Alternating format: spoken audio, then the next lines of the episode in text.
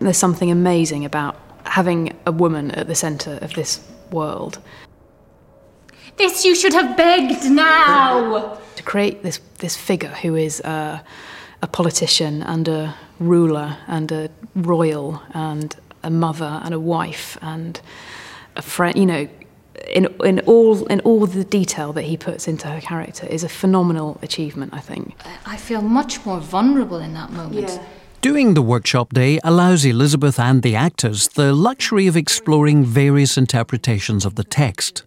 This is done through first discussing the various interpretations the text provides and then trying them out. I definitely do put it on his finger, don't I?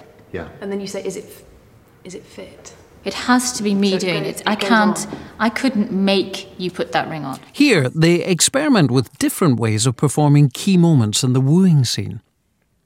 And for the first time, is it fit? Really did uh, was bigger than the physical question of, of a ring fitting. Is it fit that I do this? Yes. Is this right? Is this right? Not even about status in the games, but is this in the big world? Is this the right thing to do? Let's try the beauty is excellence moment that you that you don't back down from it. Okay, cool. Let's play it as a really strong thought, a provocation, play to provoke on it, All right. and see where that takes us.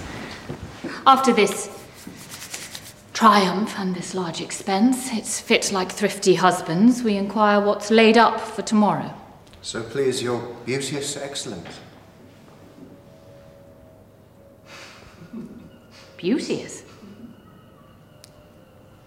Indeed, I thank you. I look young for your sake. You have ta'en my cares upon you. I'll fetch your grace the particulars of your revenue and expense. Oh, you are an upright treasurer, but you mistook.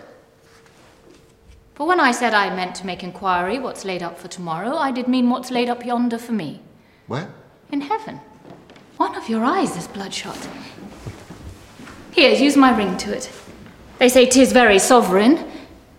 'Twas my wedding ring, and I did vow never to part with it, but to my second husband. You've parted with it now. Yes, to help your eyesight.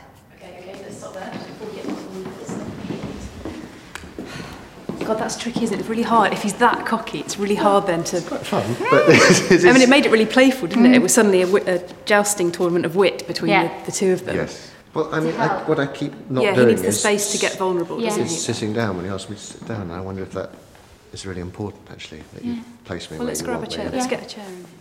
After this triumph and this large expense, it's fit like thrifty husbands, we inquire what's laid up for tomorrow. So please, your beauteous excellence. Beauteous. Indeed, I thank you. I look young for your sake, you have ta'en my cares upon you. Fie, fie, what's all this? One of your eyes is bloodshot. Here. Use my ring to it. They say 'tis very sovereign. 'Twas my wedding ring, and I did vow never to part with it but to my second husband. You've parted with it now. Yes, to help your eyesight.